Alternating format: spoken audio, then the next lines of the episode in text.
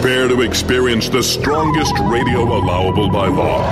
Secrets will be revealed, myths dispelled. From the studio gym where excuses never apply. It's Superhuman Radio with your host, Carl Lanore.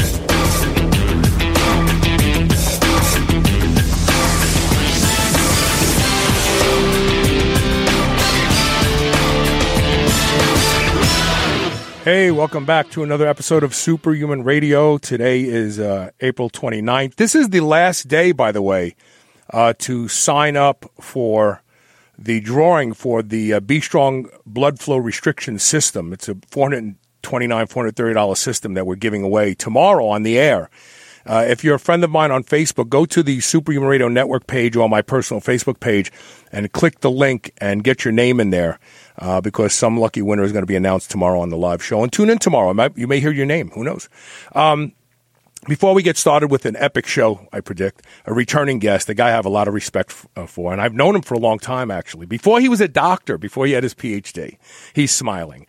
Uh, but anyway, uh, I got to give uh, a shout out to our title sponsor, and that's Legendary Foods. Right now, we have a special deal with them that if you go to eatlegendary.com and use the code SHR10, you'll get 10% off of everything, including their tasty pastry, which is an upgraded Pop Tart with less than one gram of sugar. Uh, and all of the delightful deliciousness and decadence of eating crap food, uh, and with nine grams of protein, you can't go wrong. But they also have, and you shouldn't uh, ignore these. They have the best seasoned almonds and the best nut butters in the world, bar none. And I and I say that with com- complete humility and honesty because I uh, have eliminated sugar from my diet, and sometimes I just want something sweet, and I'll just get a tablespoon of one of their nut butters, and I'm very very satisfied with that. And I am not a fan of almonds. I realized that this morning. This morning I was eating couple handfuls of the uh, pizza flavored almonds. And I thought to myself, man, these are so good. And I thought, you know, I never really gravitated to eating almonds until I started eating the legendary almonds because they're so fresh and the uh, spices that they add to them. Uh, make them so delicious. So you can check those out, show them some love. Uh, they really do help make this uh, show possible. And uh, now we'll bring my guest on here. There we go. Turn his volume up. None other than Dr. Bret Contreras. He doesn't he doesn't go around letting people call him doctor, but I thought I'd give him a hard time today. How you doing, Bret?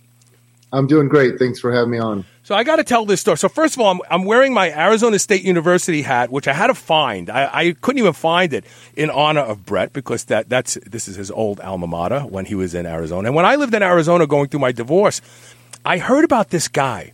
Uh, my my niece was the vice president of an advertising agency uh, called Mart's Agency, and the girl who owned the agency, uh, she had this thing called the burner, and it was uh, a little platform that you got on, and it looked like a tricep uh, type movement, but it really wasn't. It was a, gl- a, glute thrust.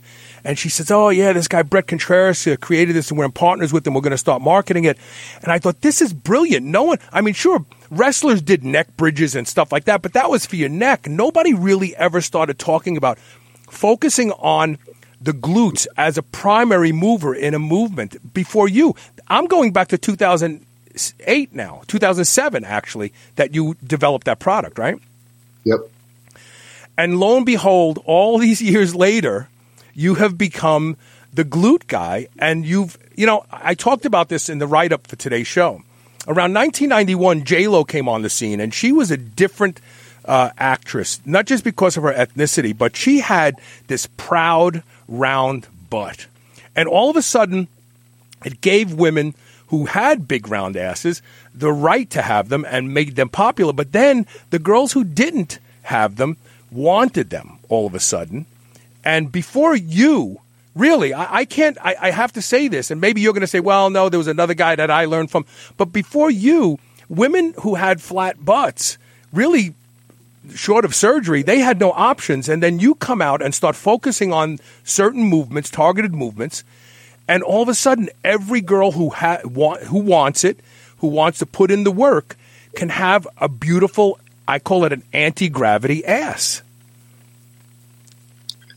I mean, I don't think there was there were any like pure glute specialists. You know, uh, so I think I was like the OG of uh, you know the glute experts, and it's funny because now there's like you know probably 50 of them on Instagram, Yeah. and uh, it's funny I I started it off, but yeah, it was 2006 when I thought it up, and uh, you know, Carl, I thought it up watching UFC fights. Uh, there, there, I was like, man, buck him off of you, buck him off of you. How come you're not even trying to to bridge up and maybe if you had stronger glutes and more explosive glutes, you would you'd throw your hips up and get the guy off of you. So I thought, how could you load that? How could you add range of motion to it, make it a better exercise? And that's how I thought up the hip thrust. You know, it's really funny. So uh, you've gained a lot of your popularity because of the aesthetic effects of your work.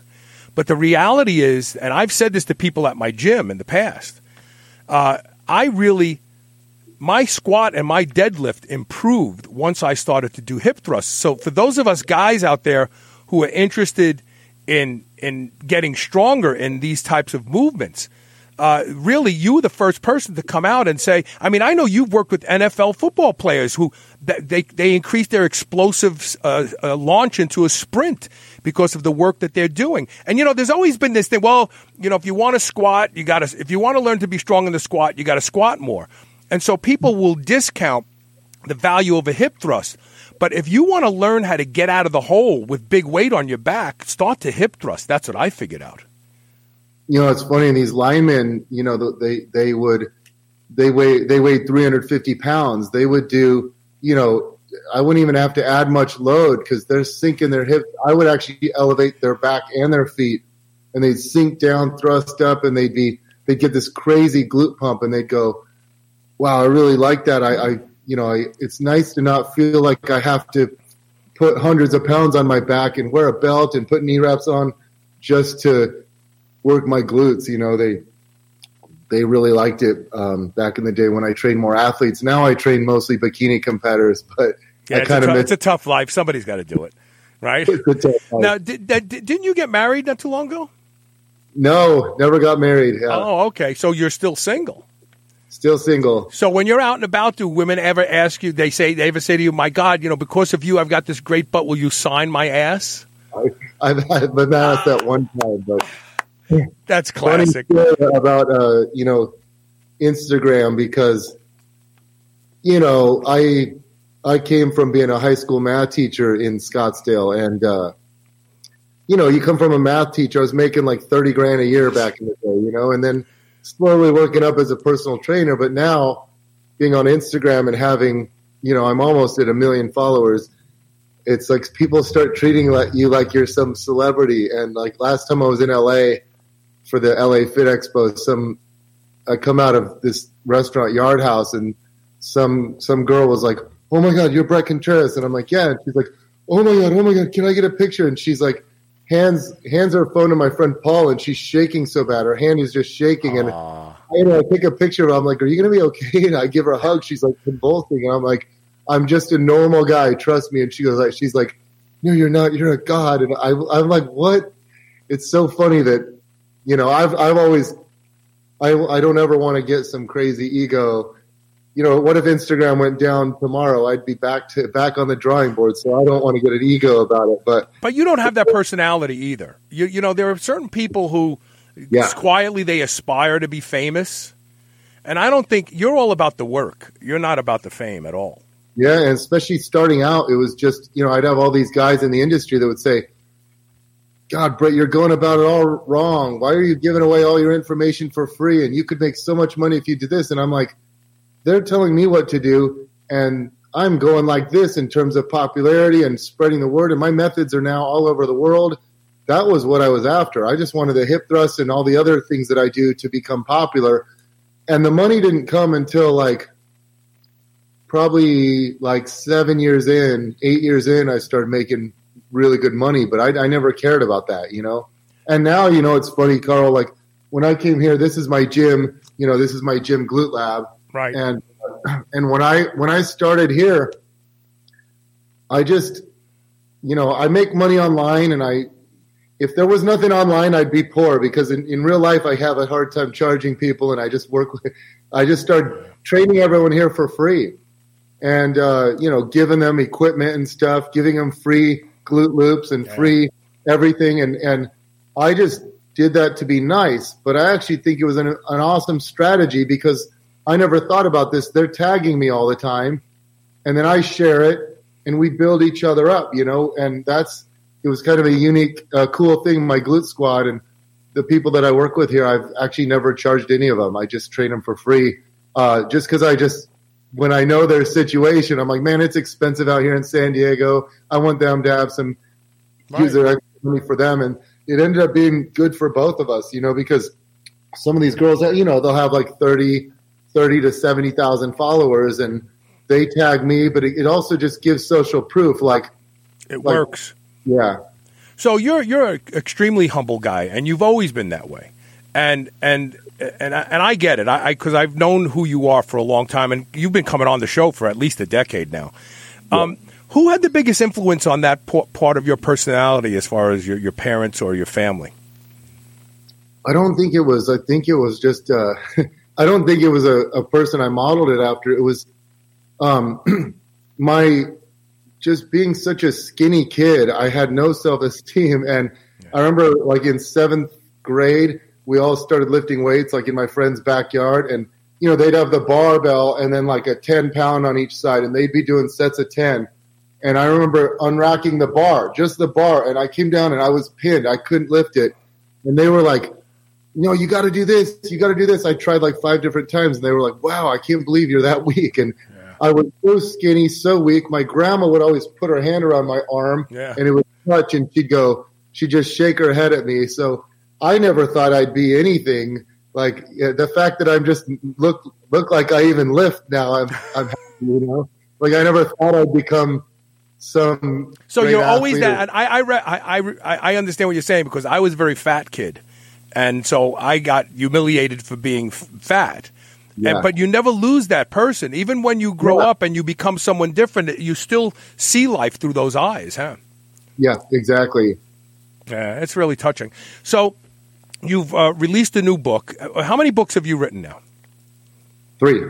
Okay, so you released a new book here, and it's uh, it's called the uh, Glute Lab. I'm sorry, it's called yeah, it's called Glute Lab. It's uh, the sci- the art and science of strength and physical uh, physique training. I'm sorry. I see you, you have the effect on me too. I'm shaking and I'm, I can't even get my words out. Um, what's different about this book than other books that you've done before? Well, uh, bodyweight strength training anatomy I wrote that was just a bodyweight book, and then Strong Curves was a it was a, a book on glute training for women. But this uh, what I loved about Glute Lab is uh, my my like I waited around. It's funny because I don't need to be like I don't pitch book deals to people. I don't reach out to people. I'm just do my own thing in life, and I'm uh, trying to manage Instagram and put out content and train myself and train people and read research, and that keeps me busy enough. So I'm in no hurry to like. I'm not pitching book deals to, to companies. They came to me and I said, "Okay, I would love to write a book, but I want Glen Cordoza to co- to co-author it with me." Because he just crushed it with Supple Leopard. You know that book with Kelly Starrett. He Oh killed yeah, it. I, I, think- I, I, think I had Kelly on on the show. I didn't have him, but yeah, I, I did a show about that when they first that that book came out. What like nine years ago, right? Eight years ago, you know, maybe. I'm not like six. Yeah, I Yeah. mean, it was like Yeah. probably yeah. They killed it, and Glen did a good job. So I'm like, okay, I want Glen to be my co-author. And Glen calls me up. He's like, Brett, I'm so busy. My wife's gonna kill me if I write another. If I jump right in another book. Can you find someone else? And I said, no, I'll wait. And, he's like, it could be a couple years. And I'm like, I'll wait. That that'll be fine. I'll just gain more expertise, you know, during that time. And he's like, okay, I'll give you a call when I'm ready. About a year later, he calls me up and he's like, okay, I'm ready. Let's do this. And we took two years on this book. We spent two years writing this book. I mean, and we, that what I love about it is, uh, you know, the, the, the, the, uh, uh, owner of the company, uh, his name's Arish. He just kind of like, you know, I know he's going, cause Glen and I are both kind of like OCD. We want, we want it to be so comprehensive and they're going, God, it's, like when we submitted, it was like 750 pages. They're like, we can't sell a 700. We have to condense it to 606 pages. We had to condense it to. So it was so hard for us to like reformat it and condense, condense it down. But and what do ended you, up- and what do you get rid of, right? Because you you realize everything in Right. here is important. So how do we sacrifice something? well, that was so hard. It's like cutting off a, a finger or something. You're like, oh, this is so important. But this book, I mean, you go look at the ratings, and you know, there's like a thousand, uh, around a thousand ratings right now, and almost all of them are five star because I, I mean, I feel like it's the best. I mean, I have all the books in strength and conditioning. I think it's the best that anyone's. I mean, not trying to brag, but we put more time and energy in it in the in than anyone, and uh, and I think it it comes across well. But we got to tackle top. I delved into nutrition. I delved into like training around pain and injury, program design, exercise technique. It's very comprehensive. So I was thinking about this interview in anticipation of it. I was thinking to myself, you know, I, I um, in 2016, uh, um, 16, I crushed my left foot. And I lived with the crushed foot. I continued to train. I continued to squat. I continued to do everything. But then uh, in 2018, I underwent two foot surgeries in that year. And so all just about all of my lower body strength just disappeared. And the thing that I lost first was my glutes. And once my glutes, you know, I, I'm like you. I have that disease, no ass at all, you know? And so I always had that flat ass when I was a young man. But when I started to uh, lift heavy, you know, I just developed a really great butt. And I, I and, I, and it contributed a lot to many, many things that I was able to do, sprint and so on. Well, I lost my glutes, and now I'm noticing that my gait has changed.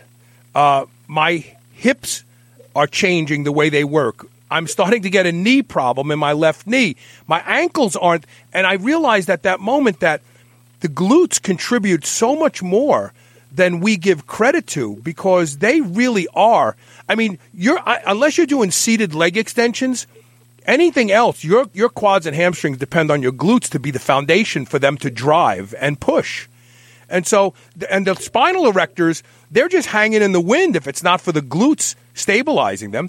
You know, the glutes could be, I, I would say, very underestimated in their contribution to overall physical strength. Would you Would you agree with that? Yeah, I mean, it's like, you know, the, like the pendulum will swing, and like in the in the seventies, and like the well, growing up learning about bodybuilding, Carl, did you ever hear anyone talk about glutes? Like it was no. great other other, other than them being striated when you lost enough body fat and water. Yeah, yeah. That's it. You need to be conditioned, but no about glute training. It was just this is what you do for quads, this is what you do for hams, and your glutes just kind of developed because you trained quads and hams. And some people got nice glutes that way, but not everyone. They never target. And it's funny because you look and they did shrugs for their traps, and they did all all three delt raises, and they did curls and tricep extensions and flies. They, they trained their necks. But they, they never. You're right. But no one trained their glutes. They trained calves. They they'd even train forearms, but you they'd never train glutes. And uh, it was like the one muscle that you couldn't isolate, you know. And then and then a lot of that was like, you know, no one cared that much. But Vince Gironda, he was like anti. The glutes shouldn't be very big. The quad should be huge, and you don't want to do too many squats to get the glutes big. You want to do duck squats or like a narrow stance mm-hmm. or like sissy squats sissy and squats, right? Hack squats with the duck stance and stuff. And and um, then you know t- times changed, and then I helped. You know, you mentioned like the the the J Lo, the Kim Kardashian, all this this kind of new era coming in, and uh, and then that coincided with me coming out with like, hey, look, you can do it if you want. Here's your tools. Here's all the exercises. But does the pendulum swing too far eventually? I don't know. Sometimes people can think glutes are like there are other if for, from functional standpoint, other muscles are important too. They're all important, but I do think glutes. If I had to, I mean, knowing what I know about human anatomy and physiology and biomechanics, if I had to say what is the most important muscle in the body, I would say glutes because if you look at think of like a muscular anatomy chart, the glutes are kind of right there, the centerpiece, mm-hmm. the keystone, but they're involved in so many different things, like the the mere fact that they're involved in not just hip extension but hip external rotation and hip abduction. Think about when you swing a bat. You know, I always do this at conferences. I'll show right. when I'm back here, I'm in hip flexion, hip adduction, and hip internal rotation, and I do this, and I I use all three actions of the glutes hip. I end up in hip extension, hip abduction, hip external rotation. So you use all three of the glutes in that one movement. But they also, uh, people, a lot of people don't know this that uh, 70 to 85 percent of the attachments are are to fascia. So only about you know 15 to 30 percent attached to like the gluteal tuberosity, um, you know, on the femur. Right. Most of it, uh, most of the attachments are to fascia, so it influences a lot through like you know myofascial force transmission. So you're getting it connects to the IT band, and the IT band connects to the tibia. So you can almost think of it as a tendon down to the to to the lower leg. You know, it attaches to the SI joint, to the erector and stuff, and it transfers kind of through the thoracolumbar fascia up to the lat. So I think it influences a lot of movement throughout the body. So uh, a lot of people suffer from. Everybody I talk to who has lower back problems. It's you know it's uh, L, four, L five, S one, and we sit on our ass all day long, and the movements we do perform, as a rule, have very little glute activation in them. Could hip thrusts actually benefit a guy who's trying to increase, uh, let's say, uh, the, the space between vertebrae and loosen up those vertebrae in that region of the lumbar spine? Do you think that that motion is good for the lumbar spine?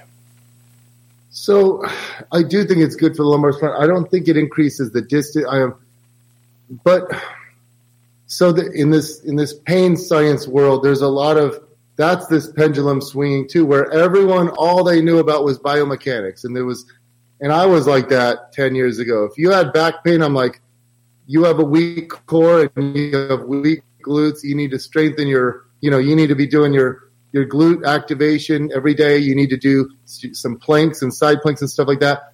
And then we realized there's much more to it, pain and and and there's much more to pain than just biomechanics. There's a lot more factors. Then the, the biopsychosocial model became popular, and it, especially with chronic pain, it's like it has a lot to do with your psychology and sociology.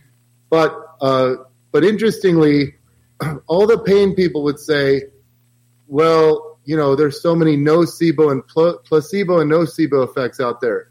For example, if you're told like glutes are really important for back pain and then you don't have big glutes, and then I'm your trainer, and I'm like, man, does your back hurt because you don't have any glutes?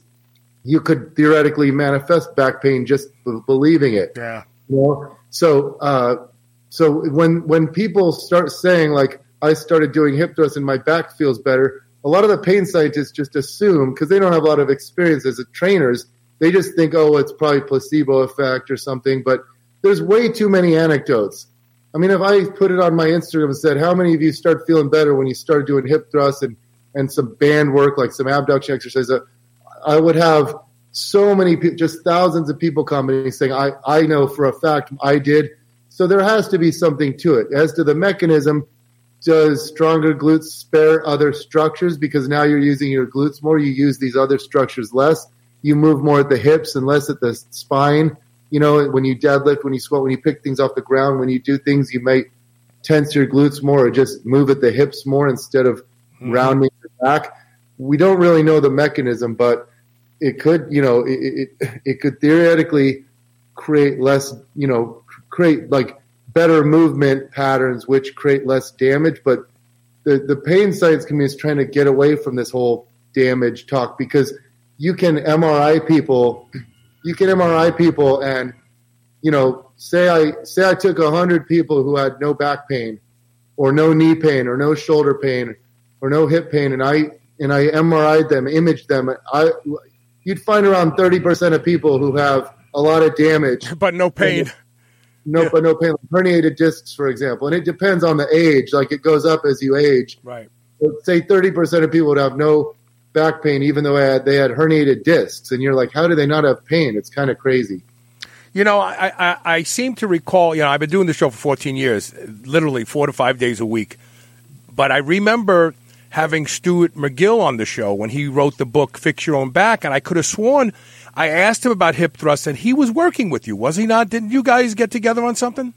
Yeah, I, I flew out to meet him, and we did some stuff at his lab, and yeah, it was interesting to see because I read this research, it was cool to see this is where it gets done. You know, here's this model of the spine and how they load it up, and they they take these, you know, uh, models like a, a, a, Interestingly, they use the pig spine, the the porcine cervical spine is very similar to the human lumbar spine. The size of the discs and how it they're always they're always cantilevering to get food and stuff, and so they use that because very biomechanically similar and uh, for a lot of research. But anyway, you can take a, a jig and compress it because when you when you do like a crunch, for example, or pick something up off the ground, the erectors, the abs, when they contract, it squeezes, it creates compressive force on the disc. So they'll put, you know, around like say 2,800 newtons of compressive force, or something like that on the discs, and they move it. They move it back and forth through a range of motion thought to be similar to that when you pick something up off the ground. They'll do it for, you know, say 10,000 cycles and see how many how many of the discs herniate. Right. For example. Right. Yeah. Yeah, that's interesting. Yeah, he was. I remember him talking, and I, I he was favoring the hip thrust. He thought that um, if it was done properly, I remember him talking about over try like some people when they and you you do a lot of stuff on this in some of your videos. I've I've seen you correct people when they're uh, overextending the lumbar spine, when they're actually like humping the bar instead of hinging the bar, so to speak. Yeah, it's funny. He uh, he's always been a fan of the hip thrust, um, but he cautions people not to. It's like when I start tell, telling people to post your pelvic tilt. When you post your pelvic tilt, the lumbar spine moves a little bit into flexion. Just like when you anterior tilt, your lumbar spine moves into extension a little bit. So I started realizing that if I had people, well, it's funny. This is the things you learn as because like Stu's a good example of a pure like a pure researcher. Uh, like he studies things in a lab, and then me, I'm way more of a personal trainer, coach. But I, was talking to my good friend Ben Bruno one day. He trains celebrities out in Hollywood and, and and athletes and stuff like that. But he he he's like Bret.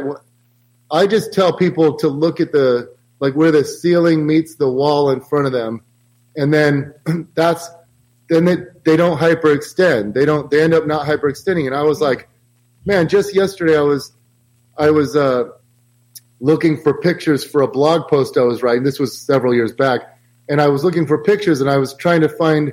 I was looking at videos of all my clients, and I'm like, man, I can't use any of these because they're they're they're like looking forward and cranked down, and I'm like, maybe that's actually a good thing. So I started actually cueing it more. So then it it moved to like, don't look up, look forward, and move mostly from the sternum down, and that way they don't hyperextend their spines. They end up posterior tilting at the lockout, and then everyone, no one hurts themselves when you do it that way.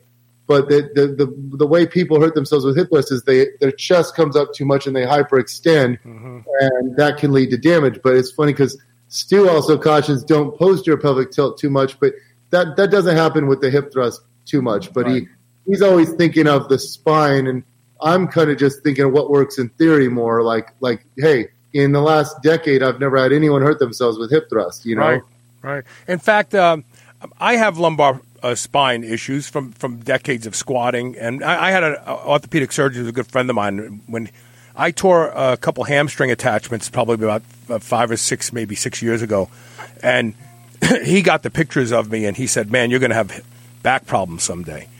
and uh, and sure enough, it did. But in the morning when I wake up, I I bring my heels up, and I do like five or six thrusts in the bed, and I get out of bed and I have no pain. If I don't do those thrusts, I get out of bed and I got to walk for a while before the pain goes away. Yeah. So there's something to it, you know, and it could just be, it just could be dynamic flexion, dynamic movement, you know, just loosening things up a little bit more than anything else. Um, I want to take a quick commercial break. When we come back, we're going to talk more about the book. We're talking today with Bret Contreras about his new book, Glute Lab, and you can get it at Amazon uh, or wherever finer books are sold. But also, you can also go to Bret's uh, website, which is bretcontreras.com. Uh, stay tuned. We'll be right back with more Superhuman Radio.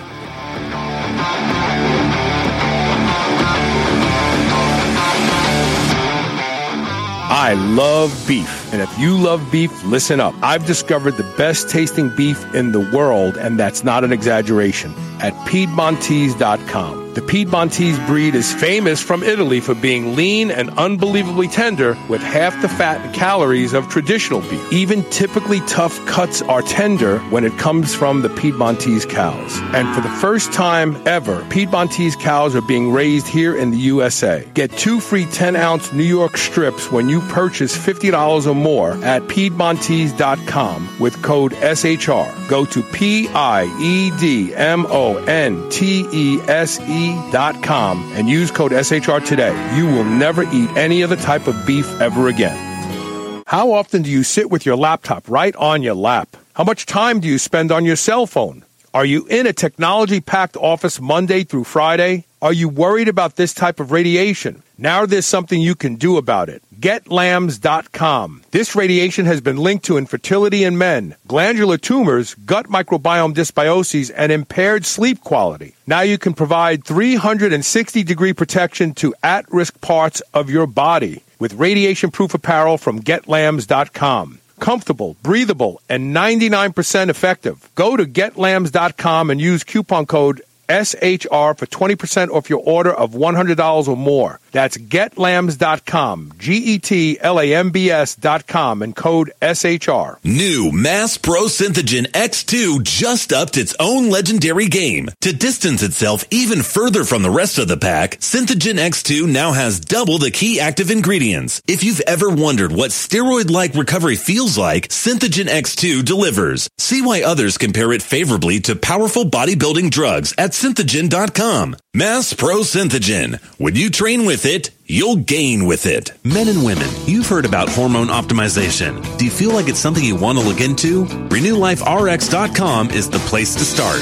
Their doctors can help you with the solutions. RenewLifeRx.com has a simple process for lab work, consultation, and taking a deep dive into where your hormone levels can be improved. Superhuman Radio listeners get 30% off your initial lab work and consultation. Go to RenewLifeRx.com to schedule your no obligation phone consultation today. Feel younger, get in better shape, and be more productive at RenewLifeRx.com. Hey, this is Carl. For 14 years, you've heard me talk about Can-C eye drops, and they being the reason that I do not need reading glasses at now 61 years old. But I regularly get emails and messages from people who've been using Can-C and having some amazing results. Recently, I got an email from a fellow named Chad, who because he was on dexamethasone eye drops for over six months, developed a cataract. Can-C eye drops actually reduced my cataract to the point where even my doctor has a hard time finding it. I will never stop using Can-C eye drops twice a day. I've been using them since 2008, he says. And you should be too. There is no better way to keep your eyes healthy and seeing clearly than Can-C eye drops. Go to wisechoicemedicine.com today and get on board and we will both be looking into the future with very clear vision. You've heard me talk about the chill pill on the show and how effective it is at helping people who suffer from social anxiety or sometimes when you just want to take the edge off uh, to a long, stressful day. Well, listen to this story from Dylan Goutreau. Definitely takes anxiety away, which I have a long history of having. Started out at two milligrams a day of Xanax. That was at eight years old. And so I stopped using benzos three years ago. Extremely difficult. Yeah, so I spent about three years trying to find anything and everything I could that would be healthy for me um, to help with anxiety. Because I'm talking, you know, full, full out panic attack. The, the chill pill was the first thing that I found that actually, in the middle of a panic attack, I can take, and it definitely uh, subsides. Go to drseeds.com. That's D R S E E D com. Use coupon code SHR and save 20% off your first bottle of the chill pill. Check it out. I promise this is one supplement that delivers. You're listening to the Superhuman Channel. Don't hate us because we feel good.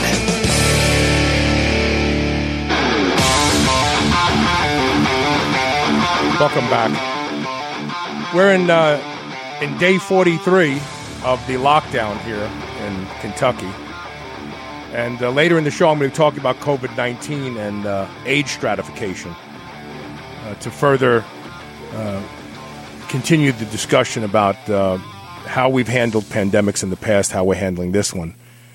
We're talking right now with Bret Contreras about his new book, Glute Lab. You can get it at Amazon or you can get it uh, at his website, bretcontreras.com. So, you know, there are certain muscles that I guess you and I have both learned, you know, from being in the gym enough, that you can hit frequently. Forearms and calves, you can hit them every single day because these are muscles that are used to high repetitions uh, just because of normal life. We're grabbing things, we're walking, and so on. And I don't know if this has to do with the uh, ratios of fast twitch and slow twitch fibers, but is there is there anything to that with the glutes? I see a lot of the um, women hitting their glutes almost daily. Are they one of those muscle groups that they can just take it and you don't have to worry about it? So that's a very good question, and I've got a lot of science I'm going to throw at you here. But uh, interestingly, the glutes are not fast twitch like a lot of people think. They think, well, it's an explosive muscle group, but there's only two studies done on the topic, and these are older studies, like done in like the 70s. And um, you know, one group showed like 52% uh, slow twitch, and another showed like 67% slow twitch. So it's it's not a very fast twitch as fast twitch as people think. But regardless, Brad and I just yesterday got got this study published. Brad Schoenfeld. Yeah, Dr. Brad Sure. He's been on the show numerous times too. Yeah, he, he and I just got a, a, a new study published and what uh, out of Brad's lab in New York, and basically they looked at the soleus versus the gastrocnemius, and they did you know high reps versus low reps, and just in theory the gastrocnemius is is uh, you know more equal, more similar, like fast and slow twitch, but the soleus is very slow twitch, 80 mm-hmm. percent of the fibers, and they and they trained it with high reps versus low reps, and it, it didn't result in differential uh, like different mu- mu- muscle gain like the theory states. So that was the first study to really examine that, and it kind of didn't show the evidence we we thought it might. So that's that's remained to be seen. There needs to be more studies on it, but it, it casts some doubt on that whole theory. Now, as to what you said, though, in practice, we realize some muscles can be trained more frequently, and a lot of these women are training glutes all the time. But if you really think about it, think about the exercise that make you really sore. You know, like flies, really stretch the yeah. pecs, Romanian deadlifts, where or you're really stretching the hamstrings, and you know, lunges because you go real deep and, and stretch the glutes.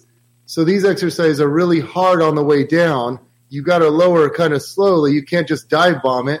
So you have a more pronounced eccentric phase, and then you stretch the muscle under long lengths, and it's like a contraction is trying to pull this way. Mm-hmm. You're lengthening it as it's contracting, so that creates the most damage. Well, think about when you do band work or hip thrust. The hip thrust is you're down at the bottom of the hip thrust you start moving up. It's kind of easy at the bottom. Mm-hmm. The other part is at the top when the glutes are at their shortest muscle length. You don't create a lot of damage doing hip thrusts and glute bridges. Mm-hmm. When you do band work, you're you're standing. You're not in a stretch. You move to the side. You move the leg laterally. The only hard part is kind of as you move your leg laterally, and it's in a shortened position. So there's no not a lot of muscle damage, so you don't have to repair that muscle damage. It's like if here's your baseline and you damage the muscle, then you've got to repair, repair, repair until it can grow bigger. And so you don't have the muscle damage. So that we need more research for, but that's my theory as to why you you, you see because they're not doing, they're not doing lunges and deadlifts seven days a week. You know, no. right. if they did, I don't think they'd see good results. And and what does that say about training methodology in in the first place? You know, I, I'm going to be 62 in a couple months. And a couple years ago, I started experimenting with hitting every body part every day for five days, but not taking them to complete exhaustion. So at the end of a week, maybe I ended up doing 100 reps in a certain movement, but I did it in small aliquots where I wasn't trashing my central nervous system, I wasn't trashing the muscle, and I was able to do the work. And I saw great gains from that which made me start thinking, you know, we, we bodybuilding um, has given us lots of great things, but it's also given us lots of errors too. And this whole idea of taking muscles to uh, failure, whether it's concentric or eccentric, this whole idea of taking muscles to failure may actually be misguided. You, you have any thoughts on that? Yeah, um, you know, if you look at the whole body, and it's funny because this is where it's, I just love being a scientific trainer, like a guy who reads science, because the theory is, the theory is, as you go closer and closer to failure, like you start off a set of 10 or a set of 15, muscle activation isn't that high, you know? Rep one, rep two, and then it climbs a little bit as you move towards failure because you get greater activation of, you know, you, you recruit more motor units as you start fatiguing. So it's like I'm, it's getting hard, it's getting harder, and then oh my god, I can barely get another rep, and you're eking it out and squeezing it out. Well, that rep is going to be that last rep theoretically cause cause um, induces a much greater hypertrophic stimulus because of two reasons. Number one, you have greater activation, so theoretically, like more tension mm-hmm. on the muscles, but also the time component. Like you could say you just hopped off of a, a, a, you know a tall bench and landed ten times in a row, your muscle activation, the quads would be through the roof. But it's such a rapid contraction that you don't have the time availability to to, to create sufficient tension because cross bridges take time to develop. Mm-hmm. You know, you, you, if you have really rapid, that's why plyometrics and sprints don't build muscle as well as actual resistance training done properly. So that last rep studies show that actually the last rep of a set to failure is the same time as a one rep max. You know, like you do a one rep max bench press or the tenth rep of your of, of a set of ten to failure. That last rep is the same speed, uh, or very similar at least. So, so the, so theoretically, in theory, going to failure is beneficial. In practice, you look at the whole body of research and you clearly have to go close to fill. Like you can't just do a set of 10 with a weight you can do 20 times. It's got to be hard, mm-hmm. but you clearly, based on the literature, the whole body of literature, you don't need to be training to failure for strength. Uh, and, and some, in some studies, it can be counterproductive. And then, you know, we don't have enough research on what it does to you hormonally too, because it yeah. affects that. So if you train, so I, what I think is, you know, you can compensate by doing, you know, if you don't train as hard, you can do an extra set or something and it, it makes up for that. But, uh, you know, like bottom line, and there's studies, a study was just published last week on this. They looked at rep speed and like how, how, like how hard, how close to failure you have to train based on the last rep, the speed of the last rep. And it was you do have to come close to failure, but not to failure. But I agree. I think it can be overdone. Um, and I think, Carl, we grew up in the bodybuilding era. Right. Remember every bodybuilder being like, I take every single set to complete muscular failure. And I'm going, every day. Right. Every day. Right. Yeah. And I remember going, I don't know if I believe them because, like, I do a set to, like, if I do my first set of squats to failure or even chin ups, if I do a set of chin ups for as many reps as I can, the first set I might get 12 reps. You know, the most I've ever done is 16, but 12 reps. Already the second set, if I rest like two minutes, I'm already getting like eight. And then the third set, I get like five. But you'll look at their workouts and it'll be like 10, 10, 10. So if you're really going to failure, you, you go down. Yeah. You don't getting the same. So. Yeah. No, I know it's, it's funny, and so and also you you have governors built into your brain that are designed to protect the heart. There's this the brain is designed to keep you from giving yourself a heart attack, and people don't realize you can't you can't derail that because what it does is it starts to shut down uh, intonation into the muscle. You, you you know that's why when they put that magnetic halo on your head in those labs where they do muscle work, where they like you, you they say take this uh, leg press to failure, and you take it to failure, and then and then they go, could you do one more rep? And you're like struggling. You go no, I, and then they put that magnet on your head, and you go boom. You know what I'm talking about? That magnet, that pulse magnet. No, but I wonder if you're talking about transcranial magnetic stimulation or whatever. Well, they, they, they have they they have this uh, device in some of these labs where they test. This is where that whole uh, you know the granny who picked up the Volkswagen to save her grandson kind of theory comes right. from. So there's governors in the brain that are designed to keep you from shearing muscles off of bone or giving yourself a heart attack. And they're very effective in shutting down muscle activation, but they have a way to block that with a, a magnetic device. It looks like a halo. I, I saw I, I saw a video about a study where they used it in the leg extension. They had a guy do leg extensions to failure. He couldn't do another rep. He brought the bar down they said, try to do another rep, and he couldn't get it going. And while he was doing that, they put this little halo device, and his leg came right up. And they said, what we're doing is we, we're, we're, we're derailing the protective mechanisms in your brain that are designed to keep you from injuring yourself. And so that, that I mean, people say, "Oh yeah, I take it to failure." Y- your muscles may have a lot more gas in them, but your brain is telling you you're done. You know. Well, it's well, I've always been skeptical of that line of reasoning because you look at like voluntary activation how hard someone can activate a muscle, and even beginners are at like 90%. You know, advanced are more like 100, closer to 100. And then, because you can do these um, superimposed bursts of like, you basically shock the muscles, and you, you that way you activate every muscle group. Yeah. See, are they stronger that way? Right. What's the difference between how strong they are when you shock them versus how strong they are voluntarily? And, uh, but regardless, what you're talking about, this governor, that had that central governor theory was postulated with running. And you think about it when you're running and you're like, oh my God, I, I'm, I'm done. I can't, I can't run anymore. And then like you, you it's your brain. It's uncomfortable. It's, it's, it's a, your brain shutting you down. And really, if all of a sudden you're like, I can't run anymore, and someone was like, Oh my God, there's a tiger behind you, you you, you, you take off. I know. You take out a sprint, and that's what I think about high.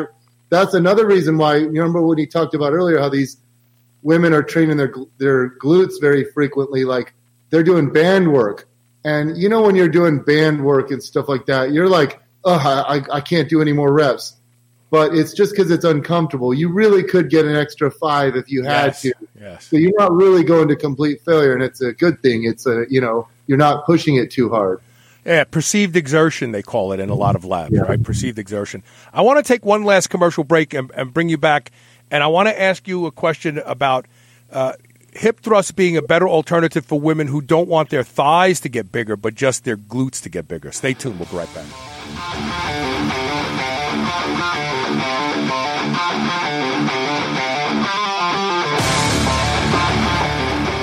Do you remember those delicious toaster pastries you had when you were a kid? You know, the rectangular sugar filled snacks? Well, guess what? Legendary Foods has just made low carb toaster pastry. This is the first of its kind, and honestly, these things are amazing. They have three to four net carb, less than one gram of sugar, and nine grams of protein. You can eat them right out of the wrapper or lightly toast them. The only question is which flavor, strawberry or brown sugar cinnamon. They're available at eatlegendary.com and Amazon. Redcon One is one of the fastest growing supplement companies in the world today. That's because they produce supplements that deliver on their promises. From their flagship pre workout Total War to their innovative whole food MREs and bars. Now you can get the deepest discount ever offered to any audience anywhere. Use code SHR and get 25% off all Redcon One products today. SHR and 25% off. Go to redcon1.com. That's R E D C O N, the number one.com. Ever wish there was a precise way to gauge your recovery from workout to workout? Or wonder if the money you're spending on your nootropic supplements are actually improving brain function? Maybe you're aging and you're noticing some changes in memory. Wouldn't being able to really test your brain be of great value? Well, now you can with great accuracy with the Brain Gauge. The Brain Gauge lets you test essential components of brain health and track your brain health history and all in the comfort of your own home. Go to gaugeyourbrain.com and use code SHR for $150 off this amazing device. That's gaugeyourbrain.com and SHR for $150 off. Crank your muscle gains to new heights by transforming every gram of protein you eat into three grams with Masszymes. With 100,000 HUTs of protease per capsule, Masszymes increases your absorption of key amino acids, resulting in stronger, healthier digestion of proteins and certain vitamins that not only multiplies the impact of the protein you eat, but can also repair a damaged intestinal wall. Go to Masszymes slash SHR for 10% off. That's M-A-S-S-Z-Y-M-E-S dot com slash SHR. 7,451. That's how many people kick the bucket, buy the farm, or cash in their chips every day in the United States. Yep, that means five people are going to meet their maker during this commercial. And no, our commercials are not the cause. Half of those who punch the clock for the final time will do so without life insurance. Call Big Lou at Term Provider before you are number 7452. If you're a 50 year old male, a tad porky with a touch of diabetes, $1 million of term life insurance may only cost about 200 bucks a month. With more verified five star reviews than any other Lou on the radio, Big Lou has saved thousands of people thousands on their term insurance premiums. Stop procrastinating and call Big Lou today at 800 560 0301. 800 560 0301. Remember, Big Lou's like you. He doesn't want to be number 7452. Call 800 560 0301 or biglou.com. Are you still on the fence about body protection complex BPC oral from drseeds.com? Listen to Maggie Kuhn, one of the owners of the C Bus Lifting Company gym in Columbus, Ohio. I had been having some nagging tendon issues that weren't injuries, just, just things that were annoying. You know, I'm 58 years old, so just older tendon kind of issues. For us powerlifters, you know, we really don't stop training when we have just nagging issues we just kind of keep pushing through. And I started the BPC. What I noticed was I was doing some heavy tricep stuff that um, that would have killed me um, before when I had an elbow problem, and I was able to do those with literally no pain at all. Go to drseeds.com, D-R-S-E-E-D-S.com. Use coupon code SHR and save 20% off your bottle of BPC Body Protection Complex today. Move over, superheroes. This is the Superhuman Channel. Welcome back. So women are interesting creatures, aren't they? Right. Guys love big, thick thighs, right? We're like, oh yeah, you know, I can't get my pants on. I got to buy 38 waist because the legs don't fit. Yeah. Women don't want big thighs. They just don't. And even if you say to them, but no, your thighs look beautiful. They're they're they're round and they're muscular. They're like, no, I don't want big thighs. And so, is, is the hip thrust a better alternative for women than say the squat uh, or even the deadlift because they're not going to really big build, or, or are you going to build those quads and hamstrings indirectly because they are stabilizing the movement? So that's a very good question, and trust me, it's like half my clients here. that's what they they just don't want bigger legs. They want bigger glutes. In fact, I'm, one of my most popular uh, blog posts uh, uh, back in the day was how to grow your glutes without growing the legs. you know, it's um, and so, is the hip thrust better for that? Yes, I do believe so. But here's the thing: you actually do get high, as you mentioned, high quad and hamstring activity with the hip thrust, and it's like the hip thrust is actually like a good total lower body movement because you get the adductors are hip extensors, you know, and it does work the hamstrings and quads. The quads, and the heavier you go, the quads have to activate more because um, it's actually a very complicated biomechanical concept, but basically, once your glutes kind of are over, like the, the, the knee is bent, so that takes the hamstrings out of it a lot. You start going heavier and heavier, you start feeling the hamstrings more because the glutes can't do the whole job. So your brain tries to activate the hamstrings more, but the hamstrings create hip extension and knee flexion at the same time. But in the hip thrust, you extend the knee just slightly as you come up. So you activate the quads more to prevent knee flexion from happening. So you, as you go heavier and heavier, you have to work more hamstrings and then therefore more quads. Uh, same thing with squats. You don't want to use the hamstrings much in a squat because if you do, the quad has to do more because the hamstring create knee flexion, and in a squat you're getting knee extension. So uh, I do think there was probably even better movements like the barbell glute bridge, but it's not as much range of motion you don't tend to feel your your quads quite as much with mm-hmm. when your feet are when when your feet are on the floor, or your feet are elevated, but it's just not as convenient of an exercise. Um, but is, is that because is that because once you're up, right? There's a compensatory relationship between the the hips to the upper body and the hips to the lower body.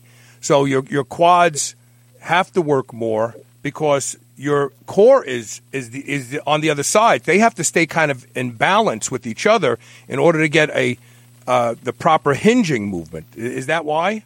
No, I think it's like with the with, when you're against a bench, you're pushing back more and stuff, and you're especially you get you get strong, you figure out ways to cheat, and we're pushing back and uh, you know. Right. With the glute bridge, you if you push back too much, you start sliding. Sliding. yeah. So, but I mean, regardless, you don't get as much range of motion. So you have high activation, but not a lot of range of motion. Mm-hmm. It's more kind of more quasi isometric. So I don't think you get as much growth with the quads and hamstrings as you would with squats and deadlifts, like squats for the quads and deadlifts with the hamstrings. But regardless, it is a better movement for that. But I think you, you'd have to stay higher reps, you know, put a band around the knees, and you'd get even more glute activation that way, in my opinion. So, anything coming up? Are you attending any seminars, any lectures, anything in the future? Not really. I'm actually trying. This book took so much out of me. I'm trying to lay low for a year and recover. That Good. The book really took a lot out of me. Good. And so, every day, do you have people who come to the Glute Lab and work with you? Yeah, it's uh, it's uh, I've trained tons of people out of here, and it's been nice. Well, right now you're shut down, right, because of COVID nineteen. Right now, yeah. shut down. Yeah. but like normally, I train people every day. Yeah, yeah, that's exciting. Very, very exciting. Are you working with any celebrities that you can mention? Kind of. Uh, Yeah, I don't. I don't train celebrities. I, I think about moving to LA, but I actually don't want to because I'd be. I don't want to become like, you know, like a competitive about that. Like, I'd, I'd move to LA and I'd be telling everyone like, "Hey, tell The Rock to come train with me. I want to train right.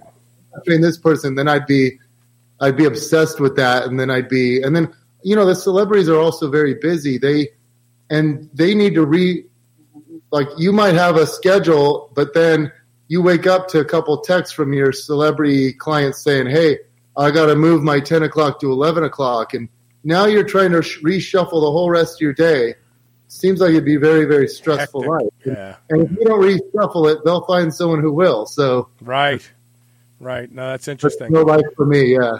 Uh, do you get back to Arizona at all once in a while? Yeah, I actually went during Christmas time. And I thought it was funny because I, I actually rented a room at the the Princess, like Scottsdale Yeah. Princess, and uh, like rented a. I drive I drive a crummy car, but I rented like a, you know, like a Dodge Challenger, and I was all I, I'm going to be driving all around. I'm going to have people visit me. I'm staying at this nice suite, and you know how it is when you visit your hometown. Every person I called, they're like, "Yeah, I got to see you," and then I'd call them, "Hey, when do you want?" And they're all busy, and I'm Yeah. like, "God." You're never a prophet in your own land, you know. Have you ever eaten at uh, Banderas in Scottsdale? The- the- Oh yeah, that place. The steaks are amazing. But but I they make the best cornbread. They put they put creamed corn in their cornbread. Yeah, yeah. And it's like I I'll go there and I'll eat two plates of that cornbread, then hate myself for the next two days after it. But I know the feeling. yeah, it's great. Listen, it's really great having you uh, back on the show. Uh, you know, you're welcome to come on anytime you want to promote a book or anything like that. Thank you very much. I Yeah, appreciate that. And, and so stay in touch. And uh, there you go. Get the get the book at Amazon. Um, you know, I, I looked at the book. Uh, it's not a book that you read per se. It's really more of a handbook. It's Yeah. like, okay, so I want to do this. What's the best way to do it? And it's more like a, an encyclopedia Yeah. for strength and conditioning than anything else. wanted. It's not You something you just read from cover to cover. It's not that kind of book. We, I wanted to make a book where you'd be proud to put on your leave it on your coffee table. Yeah, it is, and it is good looking, and it's substantial. It's a big Yeah. book. I mean, uh, it's it, It weighs six pounds. does it really? No, there you go. You could do two of them and do hip thrusts with. Get two of them and get do hip thrusts with them. All right, good seeing you, Bret. Thanks for being here, brother. Thank you, Carl. Take care. And we're going to take one quick commercial break, and when we come back, I'm going to uh, share some information about past pandemics with you, and uh, I want to talk about. You know, I'm trying to apply some real critical thinking to what's going on in our lives today. Um, the last couple days, I've I've done this, and I think I've I've hit some home runs. I, I've gotten a lot of messages from people saying that it makes a lot of sense about how the, this uh, this uh, uh, virus uh, both seeded and spread into our uh, into our population. Uh, why some cities are having a worse time than others, and but today I want to talk about age stratification and past pandemics, because we're talking about how the elderly and the predominantly unhealthy population are the ones at greatest risk. But that's nothing new. That's the way it is with the, with the flu as well. Stay tuned.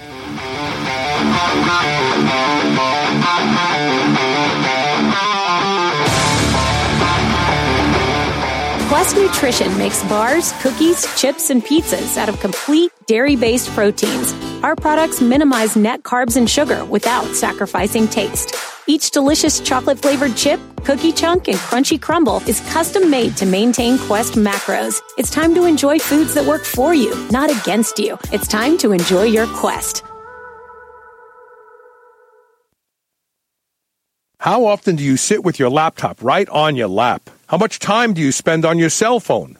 Are you in a technology packed office Monday through Friday? Are you worried about this type of radiation? Now there's something you can do about it. GetLambs.com. This radiation has been linked to infertility in men, glandular tumors, gut microbiome dysbioses, and impaired sleep quality. Now you can provide 360 degree protection to at risk parts of your body with radiation proof apparel from GetLambs.com comfortable, breathable, and 99% effective. Go to getlambs.com and use coupon code SHR for 20% off your order of $100 or more. That's getlambs.com, G E T L A M B S.com, and code SHR. New Mass Pro Synthogen X2 just upped its own legendary game. To distance itself even further from the rest of the pack, Synthogen X2 now has double the key active ingredients. If you've ever wondered what steroid like recovery feels like, Synthogen X2 delivers. See why others compare it favorably to powerful bodybuilding drugs at synthogen.com. Mass Pro Synthogen. When you train with it, you'll gain with it. You've heard me talk about the chill pill on the show and how effective it is at helping people who suffer from social anxiety or sometimes when you just want to take the edge off uh, to a long, stressful day. Well, listen to this story from Dylan Goutreau. Definitely takes anxiety away, which I have a long history of.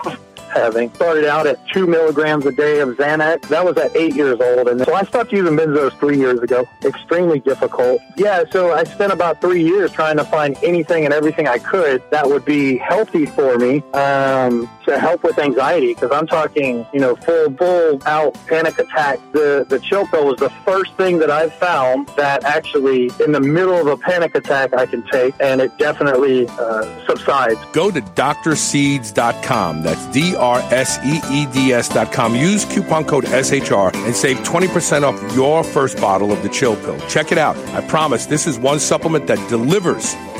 Do you remember those delicious toaster pastries you had when you were a kid? You know, the rectangular sugar filled snacks? Well, guess what? Legendary Foods has just made low carb toaster pastry. This is the first of its kind, and honestly, these things are amazing. They have three to four net carb, less than one gram of sugar, and nine grams of protein. You can eat them right out of the wrapper or lightly toast them. The only question is which flavor, strawberry or brown sugar cinnamon. They're available at eatlegendary.com and Amazon. Ever wish there was a precise way to gauge your recovery from workout to workout? Or wonder if the money you're spending on your nootropic supplements are actually improving brain function? Maybe you're aging and you're noticing some changes in memory. Wouldn't being able to really test your brain be of great value? Well, now you can with great accuracy with the Brain Gauge. The Brain Gauge lets you test essential components of brain health and track your brain health history and all in the comfort of your own home. Go to gaugeyourbrain.com and use code SHR for $150 off this amazing device. That's gaugeyourbrain.com and SHR for $150 off. This is the Superhuman Channel, doing reps with the weight of the world.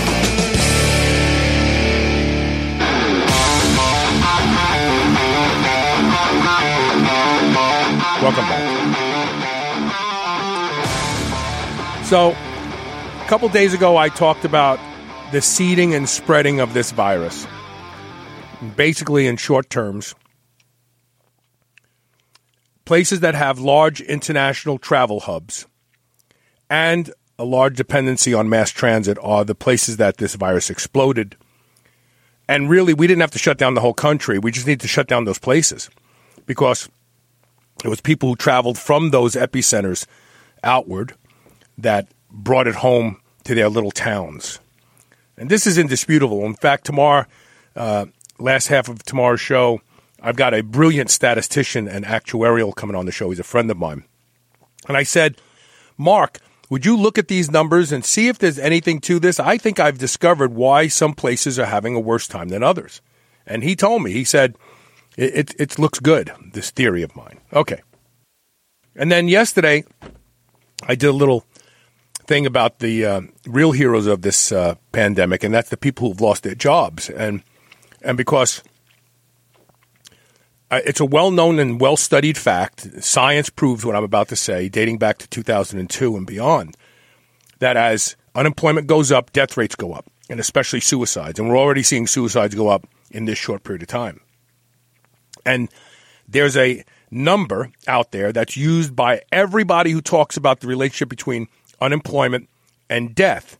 That for every 1% rise in unemployment, represents 40,000 deaths. I think that's a very underestimated number for a variety of reasons that I gave yesterday in detail.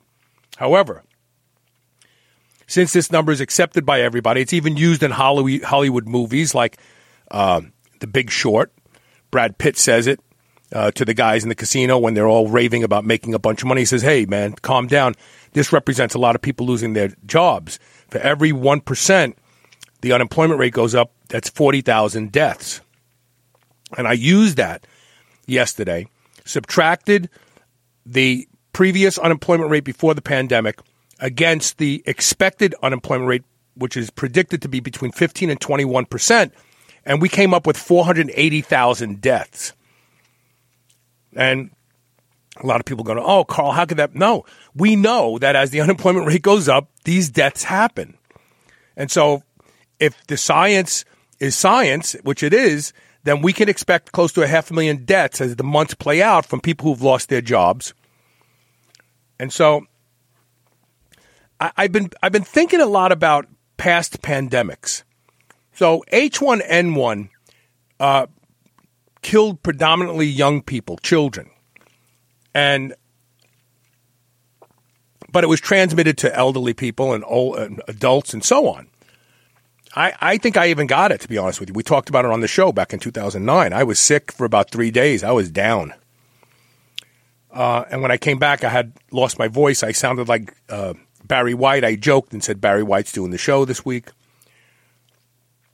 when you um, look at the way we treated that pandemic, we did close some schools. We did. Not forever, but for a while. The first wave, so to speak. But because it was kids, we were like, oh, you know, we just have to close the schools and this, it'll be fine. The adults will be okay. And we still lost a lot of adults to that pandemic. A lot of people died. I think there's some estimations that I want to say I recall somewhere around 90,000 to 100,000 people in the United States died because of H1N1. Big number, very big number. But we didn't shut down the country. We just shut the schools. Again, going back to my theory, if it, if the pandemic is it, it occurs in the epicenters that are driven by international travel hubs and mass transit, then we should have just shut those places down. The way we shut the schools down to protect the kids. But elderly people and people with comorbidities, and those are type 2 diabetes and everything that's related to it, obesity, um, autoimmune disorders, they die at a much higher rate from just a seasonal flu. The flu is stratified by age. Uh, people in their 30s and 40s, they don't die from it as much. Um, very young children, they die from it. But, the, you know, 10 year old, 12 year old kids, they don't die from it. The people who die from the, from the seasonal flu are the elderly people, and they're the ones who run and get a vaccine at Walgreens every year because they don't want to get the flu. But they also do other things. When, when they know it's flu season, they're much more cautious about being around large numbers of people. They wash their hands more. If you ask elderly people, well, what do you do during the seasonal flu? They don't say, oh, we don't care. We just go, they oh, well, we're cautious. And if somebody doesn't feel good, we tell them not to come over to the house. All of these things could have been done with this pandemic, we're finding out. Um, the death rate of this pandemic is slowly being shown to be in the percents of 1% not the 5%, 2% that people were predicting. And, and the absurd numbers that first came out, you know, when we first heard about it, which, you know, 10% of the, don't forget, they said a million people were going to die in the United States from this virus. Let's not forget that. I guess my point here is this. We've handled past pandemics that threatened to kill our children with much more decorum and sensibility than we're handling this pandemic that threatens to kill old people and people who already are sick. And those people are the ones that die from the seasonal flu. If you look at, I'm going to attach the studies to today's discussion so you can go and look at them. But if you look at the research behind this, older people, except for H1N1, that was a unique one. H1N1 killed kids and we closed the schools. We didn't shut down the country. We didn't say, Mom and Dad, you can't go to work because you may be bringing it home to your kids. We didn't say that. Now, are children's lives worth less than the elderly and the already ill? That's a rhetorical question because you and I both know that's not the case. If, if anything, they're worth more. From an evolutionary perspective, those of us once we have children, we don't really need to be around. Once we've raised them and they're on their own, we, you know, we could we could check out. Our goal as a species is to have children and launch them, and then you know live out our lives. So children are worth more if you want to look at the value of a human life than an old person, and certainly more than a sick person. Sadly to say, but it's the truth, and and don't be offended because it's the truth. But the reality is that we didn't shut down businesses because we didn't want the people who worked in businesses to bring the H1N1 virus home and kill their kids. We didn't do that. But today, we've shut down the whole country and we're destroying the economy, which I predict, and you heard it here first. I know I don't have the audience of a Dr. Oz or anybody else, but just remember that I, I said this. Months from now, maybe even next year, we're going to talk about the deaths as a result of the massive unemployment. And I predict that those numbers are going to be way, way, way, way more dead from the way we handled this virus than the virus itself. I predict. So you heard it here. When you hear it again a year from now, you go, man, that guy Carl said that. I can't believe that. You know, he's not such a schmuck after all. Um, Yes, Scott Lawler is is is pointing out that the 1 million number was if we take no precautions at all. I do agree that death rate will be lower than the original proposed number. And that's true because we took but it's not because it's not because of Kentucky. It's not because of North and South Dakota. It's because of New York and California and Washington. It's because of the epicenters. Um, don't take this as my my saying we should stay shut down. The idea of shutdown is to buy time. But here's the problem with that, Scott. So the reason we're shut down, let, us go back since you're, you're coming up with this, and this is a valid point. I wasn't going to get into this, but I want to now. So let's go back to the reason that we shut down. So the fear was that the spike of this virus would be so high and so fast that let's say that this is the spike. Imagine I'm drawing a line. And this right here, this line is the capacity of hospitals to handle those cases. The reason we talked about flattening the curve is because A, this virus has to run its course. It will either run its course in the course of a couple months or it's run, run its course in the course of a year but it has to run its course. Virologists will all agree with this. They'll all say, yeah, no, this isn't going to go away until it, it runs its course because every time you get it and I get it, it mutates and it changes to something else and we contribute to its uh, reduction in risk by it passing through the population. This is a fact. That's what herd immunity is. But remember, the reason that we wanted to flatten the curve is because the hospitals can only handle this, handle this much with ventilators and hospital beds and all that sort of stuff. It wasn't because we thought we could stop the virus from running its course. But now the excessive down pressure to flatten the curve more than what was originally suggested is just going to take this virus and make it take longer to run its course. Instead of it running its course, let's say in a couple, three months, it could be running its course through the rest of the year. So it's misguided. The, the, way non scientific politicians have taken this idea of flattening the curve to avoid uh, an over, uh, uh, uh what's the word? I'm, uh, an unnecessary demand of unavailable hospital beds and stuff has turned into like a pissing competition now. Well, we're going to keep people locked up till June. Oh, we're going to do it till July.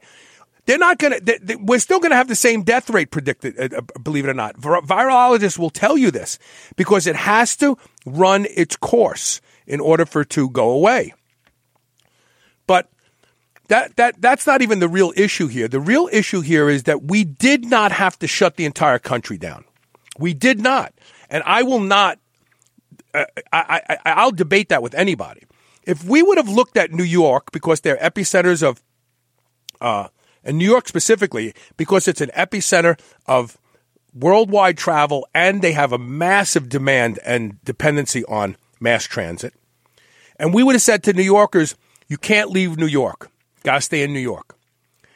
And probably Jersey too, because Jersey and New York, they're just, they're, they're like almost like the same state now. People who work in Manhattan, they live in Jersey, and Connecticut is kind of like that.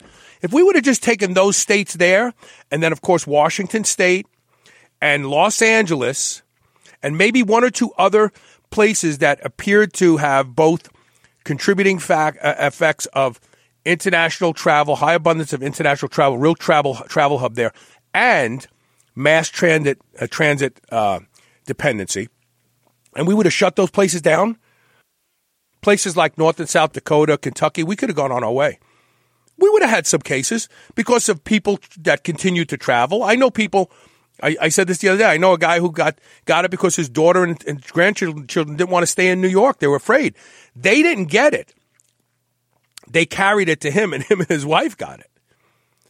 So, I just think that we need to reflect on what we've done in past pandemics and ask ourselves why are we doing this now. And really, I'm happy to say that our governor here in Kentucky, maybe he's listening to people, uh, is talking about loosening up things uh, in in May and possibly uh, everything back to normal mid June. And I think that's I think that's sensible. I, am not like, oh no, you got to do it faster. No, we, we don't want to do that.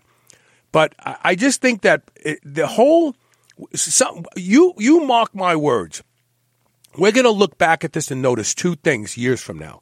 Number one, the deaths from unemployment topped what we predicted the deaths would be from COVID 19.